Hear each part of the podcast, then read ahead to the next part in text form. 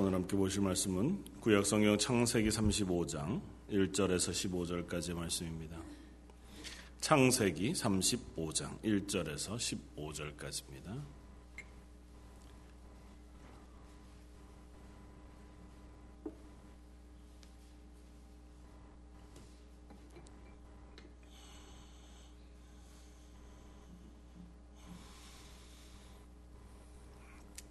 창세기 35장 1절에 15절까지 좀 길지만 우리 한 목소리를 같이 한번 천천히 읽겠습니다.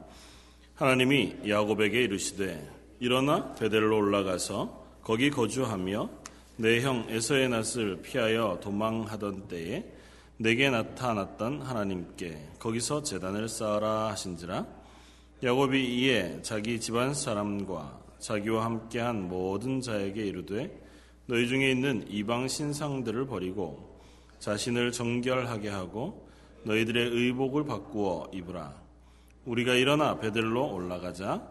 내 환란 날에 내게 응답하시며 내가 가는 길에서 나와 함께 하신 하나님께 내가 거기서 재단을 쌓으려 하노라 하매 그들이 자기 손에 있는 모든 이방 신상들과 자기 귀에 있는 귀고리들을 야곱에게 주는지라 야곱이 그것들을 세겜 근처 상수리나무 아래에 묻고 그들이 떠났으나 하나님이 그 사면 고을들로 크게 두려워하게 하셨으므로 야곱의 아들들을 추격하는 자가 없었더라.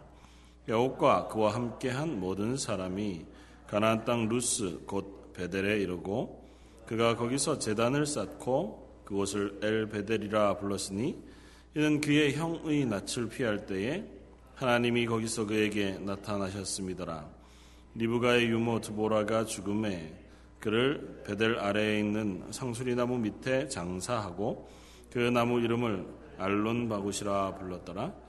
야곱이 바단 아람에서 돌아오매 하나님이 다시 야곱에게 나타나사 그에게 복을 주시고 하나님이 그에게 이르시되 내 이름이 야곱이지만은 내 이름을 다시는 야곱이라 부르지 않겠고 이스라엘이 내 이름이 되리라 하시고 그가 그의 이름을 이스라엘이라 부르시고 하나님이 그에게 이르시되 나는 전능한 하나님이라 생육하고 번성하라. 한 백성과 백성들의 총회가 내게서 나오고 왕들이 내 허리에서 나오리라.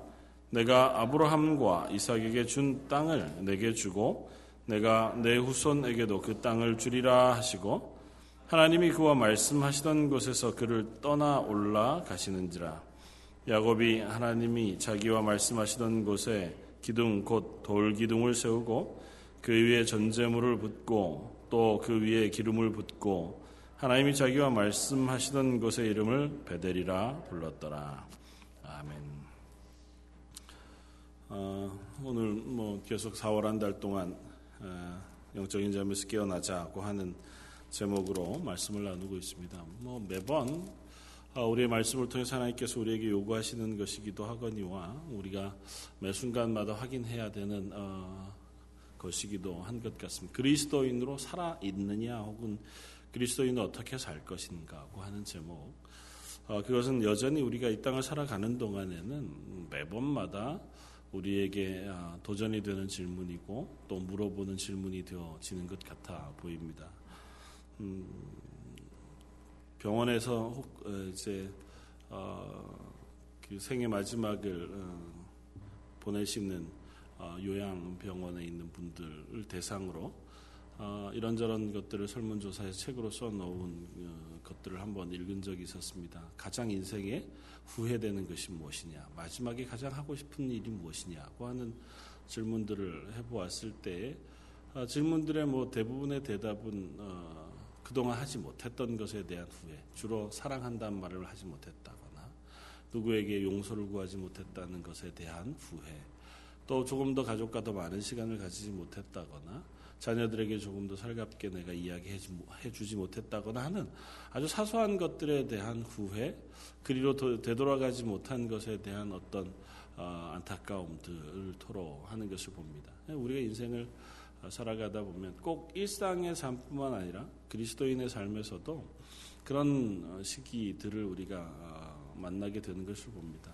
아, 그때로 돌아갈 수 있다면 예전에 그때 신앙 생활을 열심히 할 때, 아니면 내 마음에 뜨거웠던 감격이 있었을 때, 어, 그때로 돌아갈 수 있다면 내가 내 인생을 조금 더 하나님 앞에서 멋지게 아니면 더 건강하게 살아갈 수 있을 텐데 지금 너무 늦어버린 것은 아닌가 하는 생각 아니면 아, 그때는 그랬는데 왜 지금은 그렇지 못할까 하는 후회들 뭐 그런 것들을 우리가 여전히 가지고 살아가는 것을 봅니다. 사람이기 때문에 아마 그런 후회들은 여전히 우리 속에 풍성하게 풍성하다는 표현이 좀 어색하지만 너무 많이 가지고 살아가게 되어지는 것을 봅니다. 그럼에도 불구하고 성경은 우리에게 이야기하는 어, 그 이야기가 지금 네 그 자리에서 돌아서라고 하는 이야기를 하고 있는 것을 봅니다. 그런 후회나 고민이나 걱정이나 아니면 기대나 그 모든 것들을 내려놓고 만약에 네가 그 자리에 서 있어서 하나님께로 되돌아와 하나님과의 관계를 회복하고 싶다면 멈추고 뒤돌아서서 하나님께 나아와라고 하는 것이 성경의 끊임없는 우리들을 향하신 요구이고 그때마다 하나님께서는 우리를 기다리고 계시고 우리를 지키시기를 기뻐하시는 하나님이시라는 것입니다. 더구나 어, 그냥 우리를 기다리기만 하시는 하나님이 아니라 우리를 그 하나님과 어, 관계를 회복하는 자리로 인도하기 위하여 하나님께서 일하고 계시다는 사실을 우리에게 거듭거듭 말씀해주고 있다는 것입니다. 창세기로부터 시작되어 요한계시록에 이르는 그 거대한 모든 말씀들이 최초에 하나님께서 만드신 어, 에덴 동산과 아담과 하와 인간을 향하신 하나님의 축복의 명령을 새 하늘과 새 땅을 통하여 완성하시고 회복시키시는 이야기로 끝이 나면서 그 중간에 66권의 하나님의 말씀의 모든 주제는 그 타락으로 하나님과의 관계가 깨어진 인간을 어떻게 회복해 내고 계신가? 그 인간을 어떻게 하나님의 자녀로 하나님과의 관계를 회복하시기 위해서 하나님 쪽에서 어떻게 일하고 계시고 어떻게 계획하고 계시고 어떻게 완성하고 계신가를 우리들에게 보여주고 있는 이야기들이라는 거죠. 그러니까 우리가 그 이야기를 읽으면서 확인하는 것은 하나님이 전에도 이렇게 일하셨고 앞으로도 이렇게 일하실 것이라면 지금 현재도 우리에게 그와 같이 일하고 계시다고 하는 사실을 확인하는 것이라는 겁니다. 그렇다면 오늘도 나를 위하여 나를 기다리시고 나를 되돌아오도록 하게 하시기 위하여 일하시는 하나님 앞에 내가 얼굴을 돌리고 돌아서기만 하면 하나님의 은혜의 그 자리에 설 수 있다고 하는 사실을 우리가 기억하는 것. 그것이 아마 우리가 예배의 자리에서 확인하는 가장 큰 어, 말씀의 주제일 것입니다. 우리가 매 주일마다 혹은 수요일마다 혹은 새벽마다 아니면 절기를 따라서 하나님 앞에 예배하는 것은 그 예배의 시간을 통해서 하나님을 다시 기억하는 거고 하나님과의 약속을 기억하는 것일 것입니다. 설교라고 하는 이 말씀을 선포하는 자리를 통해서 우리가 인생의 교훈을 얻는 것도 아니고 내 개인적인 위로를 얻는 것도 아니라 그 말씀을 통하여 하나님이 어떤 분이신가를 다시 내 기억 속에 되살려내는 것이고 그 하나님이 지금 나를 향하여 어떻게 기다리고 계시고 어떻게 사랑하셨고 어떻게 구원하셨는지 그래서 우리를 향하여 어떻게 살기를 기대하고 계신지를 우리 머릿속에 기억 속에 확인하고 되새기는 시간들을 갖게 되어지는 시간인 줄 압니다. 그래서 그렇게 우리 속에 회복되어진 기억과 생각이 남은 우리의 시간들, 가서 살아가는 그 시간들마다 어, 용기를 내어 살아갈 수 있도록 하는 은혜가 되기도 하고 또 그 하나님의 말씀에 순종할 수 있게 하는 어, 격려가 되어지기도 하는 시간인 줄 압니다. 오늘도 마찬가지로 이 야곱에게 나타나셔서 야곱의 언약을 지키시는 하나님을 우리가 기억하면서 읽으면서 확인하면서 그 하나님께서 지금 우리에게도 동일하게 우리와 하신 언약을 지키시고 기대하시며 그것을 위해 일하고 계시다는 사실을 확인할 수 있는 시간이 되길 바라고 그 하나님이 내 머릿속에 기억되어져서 우리의 내일의 삶이 그리고 우리 일주일의 삶 혹은 한 달의 삶이 그 하나님과 함께하는 자리로 나아가고 되돌아가기 위해서 애쓰는 그러한 시간들이 되어지기를 주님의 이름으로 축원을 드립니다. 오늘 어, 야곱의 이야기는 어, 야곱이 형 에서의 눈을 피해서 에서를 속이고 장자권을 빼앗고 또 아버지 이삭을 통해서 축복받은 이후에 형 에서가 분노한 것을 피하여 바단 아람이라고 하는 외삼촌의 집으로 도망갔다가 그곳에서 긴 시간을 보내고 이제 다시 아버지가 있는 집으로 되돌아오는 어, 이야기 중에 어, 그가 야복강가에서 어, 형 에서가 나를 죽이기 위하여 군대를 끌고 온다는 소식을 듣고 그 앞에서 하나님과 씨름하며 밤새 자기의 목숨을 유지해 주시기를 간구하고 그 응답을 듣고 에서를 만나고 에서가 그를 품어 안고 우여 죽이기보다는 반가워하고 또 그를 만난 것으로 기뻐하며 형제 간의 화해를 이룬 그 이후의 이야기입니다.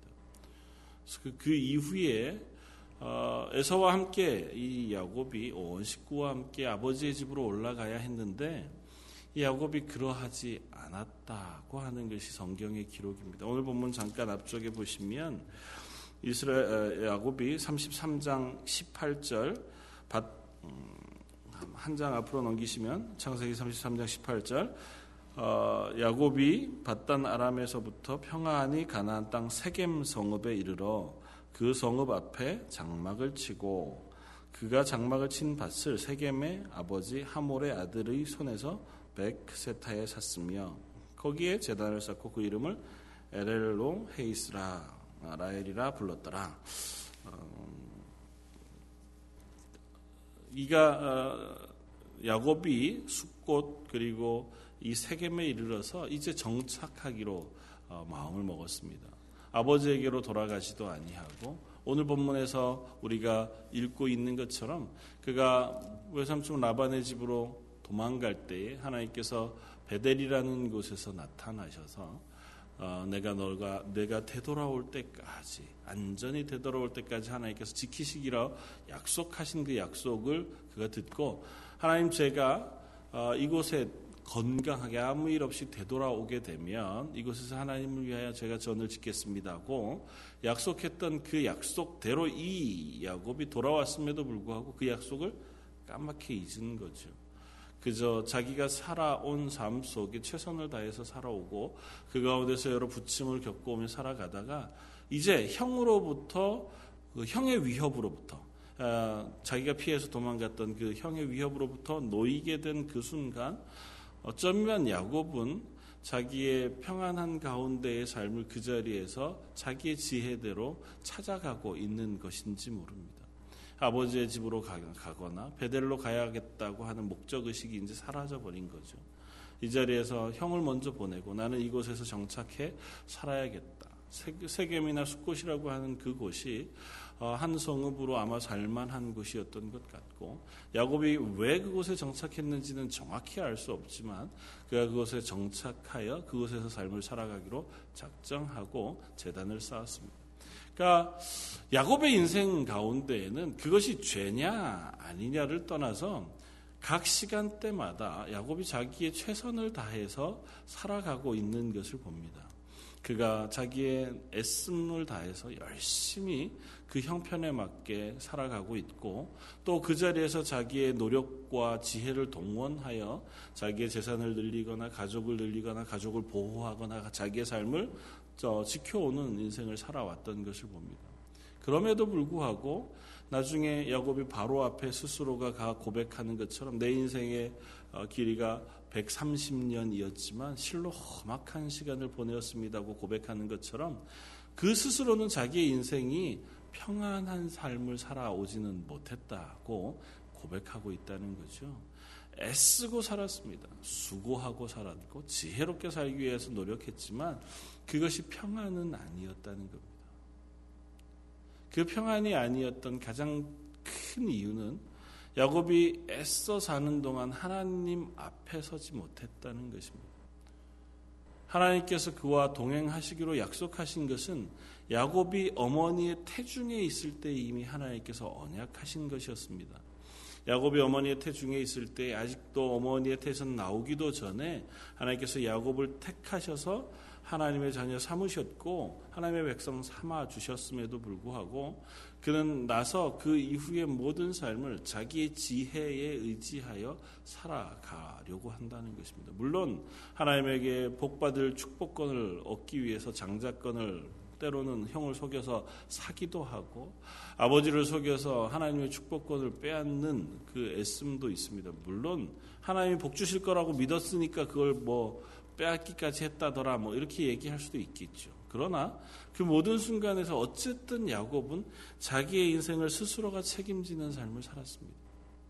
그럼에도 불구하고 하나님은 그를 계속해서 지키시고 보호하시는 하나님으로 그와 동행하고 계셨다는 사실을 우리가 성경을 통해서 읽습니다.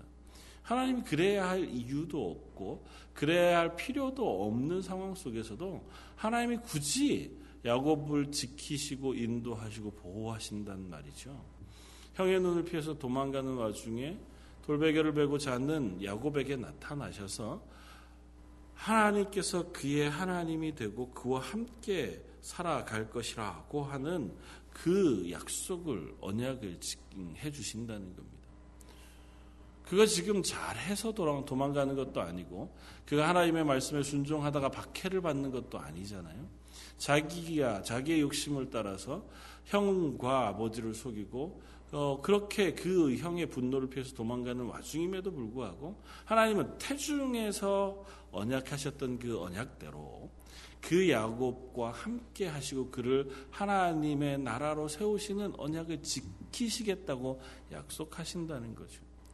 그렇다면 야곱이 그 베델에서 자기가 돌멩이를 하나님 앞에 세우고 이것을 베델 하나님의 집이라고 하는 이름으로 부르고 내가 여기서 하나님을 만났고 하나님께서 나와 언약하신 그 언약을 기억하겠다는 의미로 돌을 세웠잖아요. 그랬다면 형 아, 외삼촌 라반의 집인 바단 아람에서 그가 삶을 살다가 어느 시점이 되었다면 그가 다시 하나님의 언약을 기억하고 자기의 삶을 이곳으로 되돌아오는 것이 아마 맞을 겁니다. 하나님께서 그와 언약하신 언약을 지키신 것을 그는 외삼촌 라반의 집에서도 계속 경험하고 있었단 말이죠.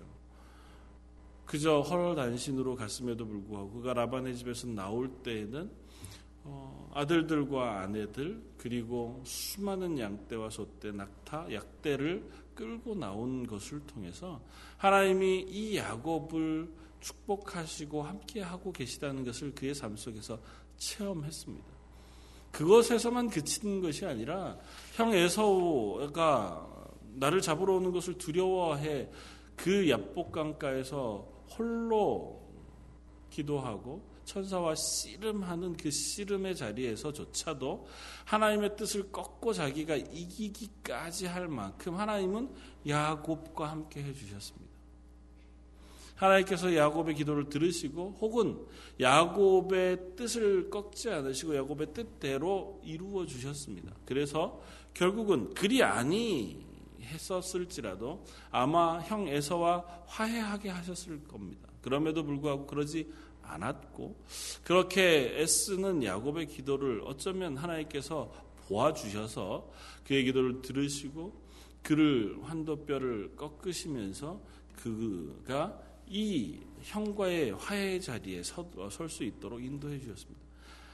계속된 경험 속에서 아 내가 어떻게 살아오든지 내가 내 뜻대로 내 노력을 따라서 내 수고를 따라서 어쩌면 때로는 하나님 앞에서 순종하지 않고 하나님과 관계없이 내 마음대로 살았더라도 그 순간순간마다 하나님이 나를 찾아오셨고 나와 언약하셨던 언약을 지키시고 나를 그 자리로 되돌리시고 인도하시고 내 기도를 들어주셨던 경험을 했다면 그가 먼저 하나님 앞에 되돌아왔어야 했을 겁니다.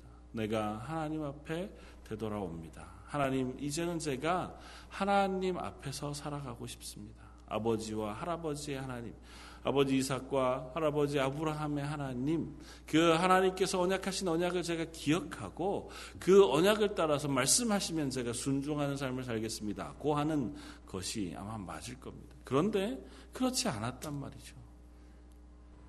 그 놀라운 경험 이후에도 그는 여전히 세겜에서 그 삶을 살아가기로 작정하고 그곳에 땅을 사고 그곳에 정착하고 있습니다. 그 세겜성에서 커다란 어려움을 겪습니다. 커다란 어려움을 겪은 이후에 하나님께서 다시 야곱을 찾아오셨습니다. 그것이 오늘 본문의 말씀입니다. 오늘 본문 말씀에 하나님께서 이 야곱을 찾아오셔서 이렇게 이야기합니다. 1절에 하나님이 야곱에게 이르시되 일어나 베델로 올라가서 거기 거주하며 내가 내 형 에서의 낯을 피하여 도망하던 때에 내게 나타났던 하나님께 거기서 재단을 쌓으라 하신지라. 어, 하나님이 굳이 하나님을 찾지 않는 야곱을 찾아오셔서 내게로 돌아오너라 그렇게 말씀하고 계신 것을 읽으면 한편 당혹스럽습니다. 하나님께서 굳이 야곱에게 이렇게 하실 필요가 있을까? 야곱이 자기 발로 하나님을 찾아가지 않고 야곱이 하나님 앞에 서지 않는데 스스로가 회개하고 돌이키지 않는데도 하나님께서 야곱을 찾아오신다고요. 그것도 야곱의 위기의 순간에 야곱이 자기의 삶의 가장 위기의 순간에 하나님이 찾아오세요. 야복강에서도 하나님께서 찾아오셨잖아요. 지금 이 세겜에서도 세겜의 모든 사람들 그 주변에 있는 거주민들이 이제 야곱과 그 아들들을 죽이려고 눈에 불을 켜고 있는 상황이라고요. 이유가 어떻게 되었든 야곱의 아들들이 세겜성에 있는 모든 남자들을 속여서 죽인 그 상황에 놓여져 있는 상황이란 말이죠. 그 위기의 순간에 하나님께서 야곱을 찾아오셔서 야, 너 아직도 기억하지 못하니 이제 일어나라.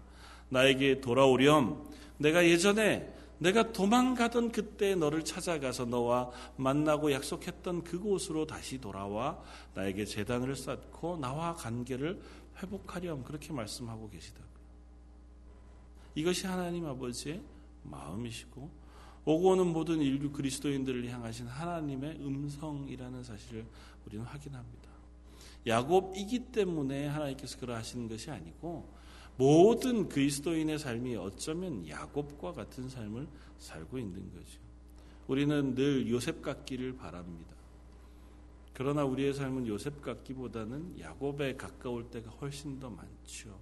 내가 내 인생의 모든 것들을 개척하느라고 애쓰고 수고하고 심지어 하나님께서 나를 복 주셔야 한다고 하는 그 자리에 서서 하나님 앞에 메어 달리고 하나님을 졸라서라도 내가 이 땅에서 내가 계획한 계획을 하나님이 도와주시기를 우리는 바란다고요.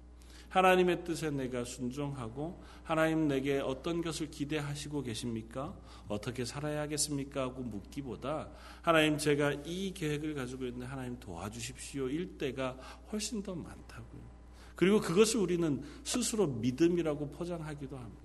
그런데도 불구하고 하나님은 그때마다 우리의 기도를 들으시고 우리에게 찾아오셔서 그래 그렇다면 내가 너와 함께 하고 있으마 내가 너와 언약한 그 약속을 지키마 하나님께서 찾아오신다고. 그리고 위기의 순간에 봉착했을 때 우리가 하나님 앞에로 회개하고 돌아가지 않아도 하나님께서 우리 마음에 찾아오셔서 이제는 돌아오지 않을래 말씀해 주시고 우리의 마음을 만져 주시고 우리 마음속에 있는 성령님을 통하여 하나님 앞에 나와 회개하고 하나님 앞에 설 수 있도록 은혜를 베푸신단 말이죠. 우리가 정직한 적 없고 우리가 거룩한 적 없으며 하나님 앞에 온전한 적이 없음에도 불구하고 그때마다 하나님께서 우리에게 말씀하셔서 하나님과의 관계를 회복하는 자리로 되돌아오라고 말씀하고 계신 하나님의 모습을 봅니다. 이 야곱에게 나타나셔서 베들로 올라오너라고 하시는 그 하나님의 음성은 어떤 의미에선 참으로 아, 부드럽고 따뜻하며 또 다른 한편으로는 처량해 보이기도 합니다. 온 세상을 지으신 하나님께서 모든 인류의 생명의 주관자이신 하나님께서 그야말로 자기 마음대로 살아가던 그 야곱에게 찾아오셔서 이제는 네 마음대로 사는 인생을 접고 내 앞으로 되돌아오지 않겠니? 그렇게 말씀하시는 말씀을 하고 계신 거잖아요. 그때 비로소 야곱이 하나님 앞에서 되돌아섭니다. 어쩌면 야곱의 인생 가운데 가장 큰 터닝 포인트는 이곳일 겁니다. 그가 야복강가에서 하나님을 만나 씨름했던 그 순간도 아니고 그 이전에 형 에서를 피해 도망가던 그 베델의 그 자리도 아니고 어쩌면 그의 인생의 가장 큰 전환점은 이 세겜성에 그가 그야말로 위기 상황에 놓여 있을 때 하나님께서 찾아오셔서 이제 내가 벧엘로 올라오너라고 말씀하시던 바로 이 자리가 야곱의 인생의 터닝 포인트가 되어졌는지 모릅니다.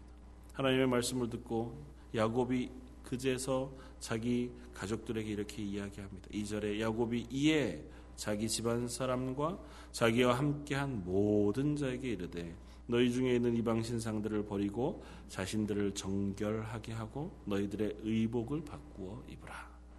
그리고 베델로. 하나님을 향해 나아가기 전에 적어도 이 야곱이 자기와 자기 가족 속에 있는 모든 삶을 전환하기로 작정했다는 겁니다.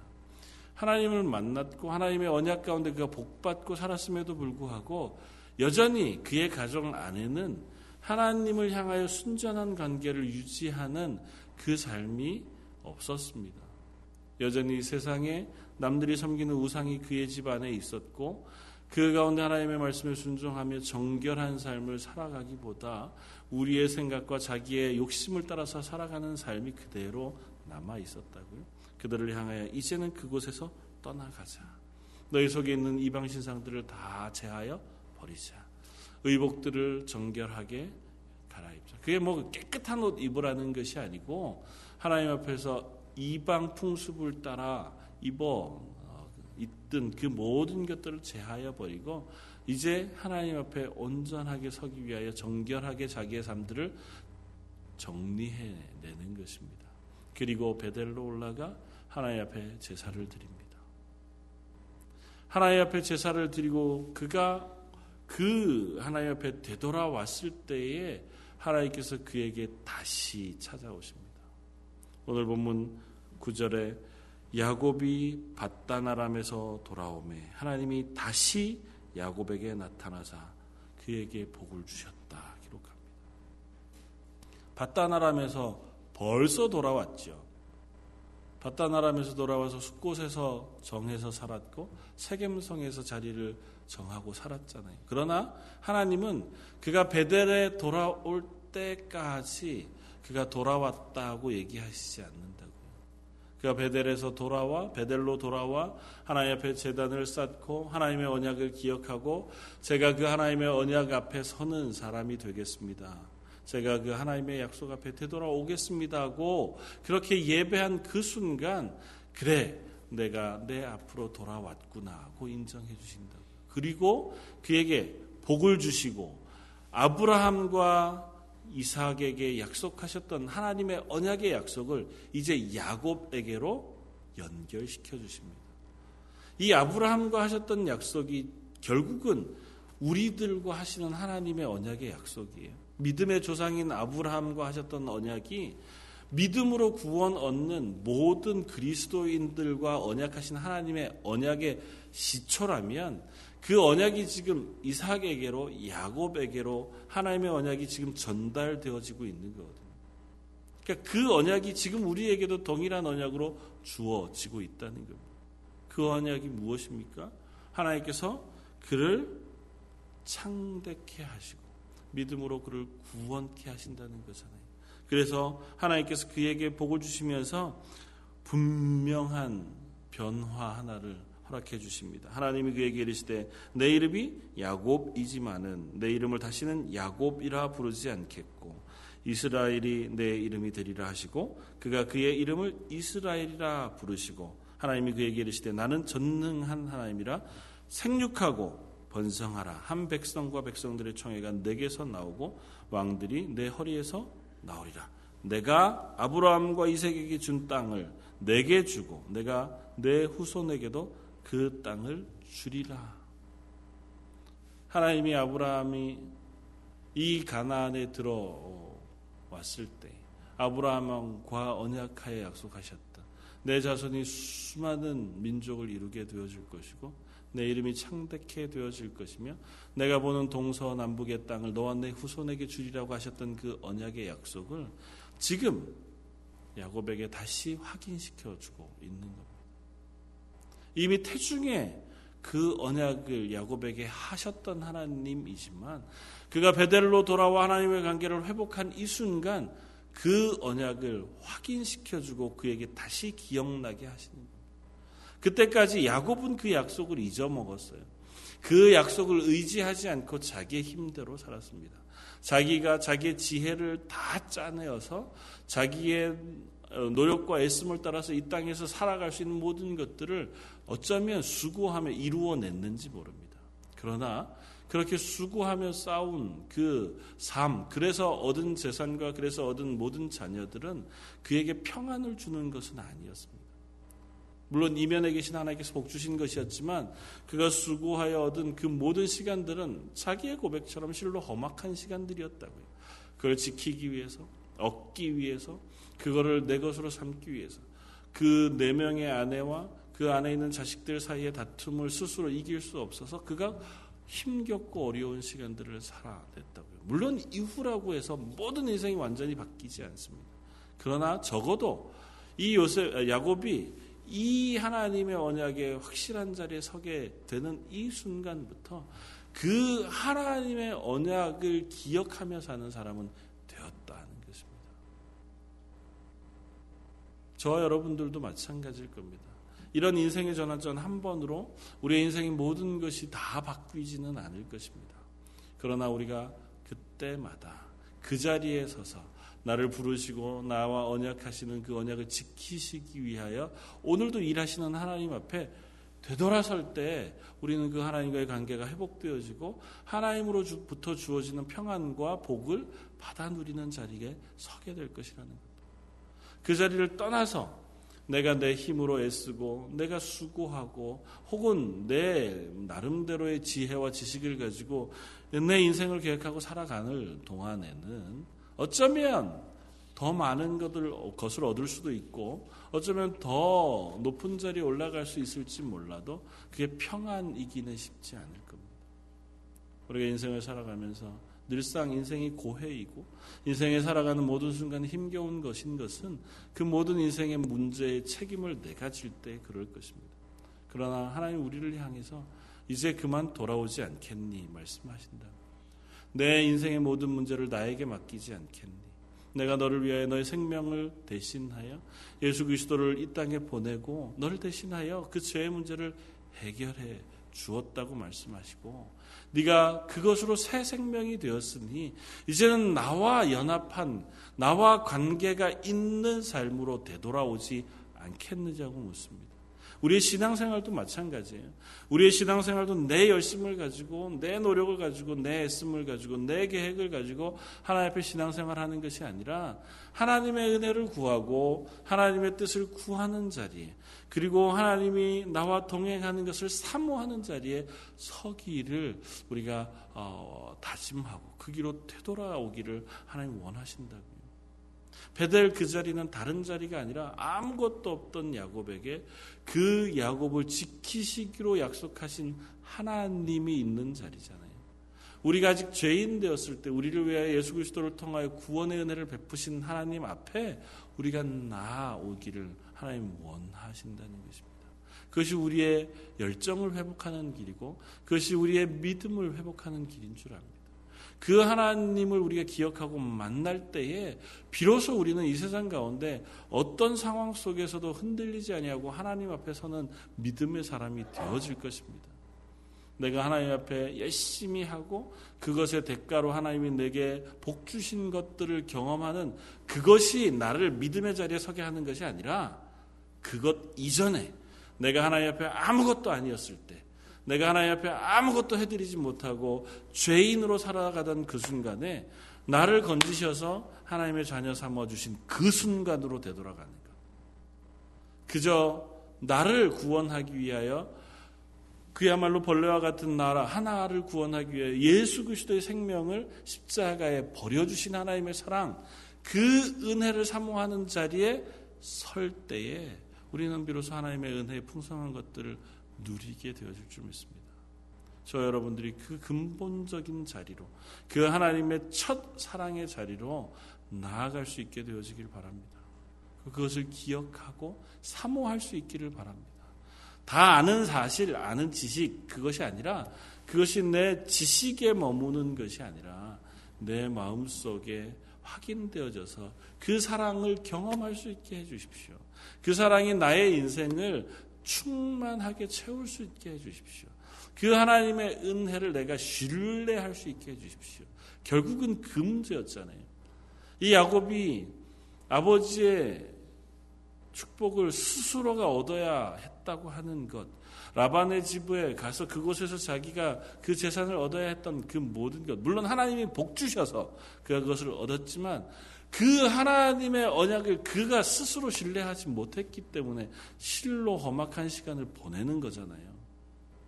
하나님 태중에 하셨던 약속, 베델에서 하셨던 그 약속을 그가 믿고 신뢰했다면 어느 순간에도 그 하나님을 의지함으로 평안할 수 있었을 터인데 그 하나님의 약속을 듣고도 가지고 있으면서도 기억하지 못하기 때문에 그 하나님 안에서 평안한 삶을 누리지 못했던 것 아니겠습니까? 저 여러분들은 그러지 않기를 바랍니다. 지금 이 순간 우리의 삶의 매 순간마다 우리를 향하여 똑같은 약속을 하고 계신 하나님. 우리의 인생의 주인이 되어 주시고 우리가 죄인 되었을 때에도 여전히 우리를 위하여 어린 양 예수 그리스도를 보내시고 구원하신 하나님. 그리고 그 이후에도 여전히 우리 가운데 성령을 보내시고 성령과 동행하는 삶을 살아, 가도록 은혜와 은사를 부으시기를 기뻐하시는 하나님. 그 하나님 앞에 매 순간 서서 하나님의 도우심을 구하고 하나님의 를 구할 수 있는 저 여러분들이길 바랍니다. 그리고 거기를 향해서 자꾸 찾아 나올 수 있기를 바랍니다. 야곱이 베델을 향하여 나아갈 때처럼 우리도 하나님을 향하여 나아갈 수 있기를 바랍니다. 발길을 옮겨서 나아가고 그가 자기 집에 있는 모든 우상과 모든 의복들을 정결하게 갈아입고 하나님 앞에 섰던 것처럼 우리가 새 사람으로 하나님 앞에 하나님의 말씀으로 순종하는 삶으로 내 속에 있는 죄악과 연약들을 자꾸 음, 던져내고 씻어내고 하나님 앞에 설 수 있기 위하여 애쓰는 삶을 살아갈 때에 저 여러분들에게도 똑같이 야곱에게 약속하셨던 이 약속이 우리에게도 주어질 줄 믿습니다. 야곱이 이 땅 살아가는 동안 그로 믿음의 조상이 되게 하시고 그에게서 이 땅에 큰 민족이 나오고 왕들이 그의 허리에서 나오는 것처럼 저 여러분들의 삶 속에서도 이 땅 가운데 믿음의 사람이 되어지고 또 믿음의 통로가 되어져서 축복을 나누어주고 믿음을 나누어주고 복음을 나누어주는 그러한 삶을 저와 여러분들에게 살게 하실 줄 믿습니다. 저희 런던 제일장로교회가 그런 하나님의 은혜를 체험하고 또 누리고 나누는 자리에 설 수 있는 귀한 교회 되어지기를 주님의 이름으로 부탁을 드립니다. 한번 같이 기도하겠습니다. 제가 기도하겠습니다. 하나님 여전히 똑같은 말씀으로 아브라함에게 이삭에게 또 야곱에게 하셨던 것처럼 지금 우리에게도 하고 계신 줄 믿습니다. 야곱의 삶 가운데 매 순간 찾아가시고 그의 위기의 순간에 그를 부르시며 그로 하여금 하나님 앞에 되돌아오기를 요청하셨던 것처럼 저의 인생 가운데도 매 순간 찾아오셔서 하나님의 구원의 은혜 앞에 하나님의 말씀 앞에 하나님의 언약 앞에 서기를 요청하고 계신 줄 믿습니다. 하나님 그 자리에 돌아가겠습니다. 저희의 발길을 옮기고 저희의 마음을 옮기고 저희의 삶을 하나님께로 향하게 하여 주옵소서. 그때마다 하나님 저희 가운데 심으신 성령의 충만한 은혜와 그 놀라운 은사를 부어주셔서 저희 런던 제일장로교회가 왕 같은 제사장 같은 교회, 또 축복의 통로가 되는 교회, 믿음의 통로가 되고 복음의 통로가 되어지는 하나님의 교회가 되게 하여 주옵소서. 이 수요 예배에 나온 하나님의 사람들에게 지금 그들의 육체의 강건함을 허락해 주시고 그들의 10년 가운데 하나님이 함께 계심으로 경험하는 놀라운 평안과 은혜를 허락하여 주옵소서. 이번 말씀 예수님 이름으로 기도드립니다. 아멘.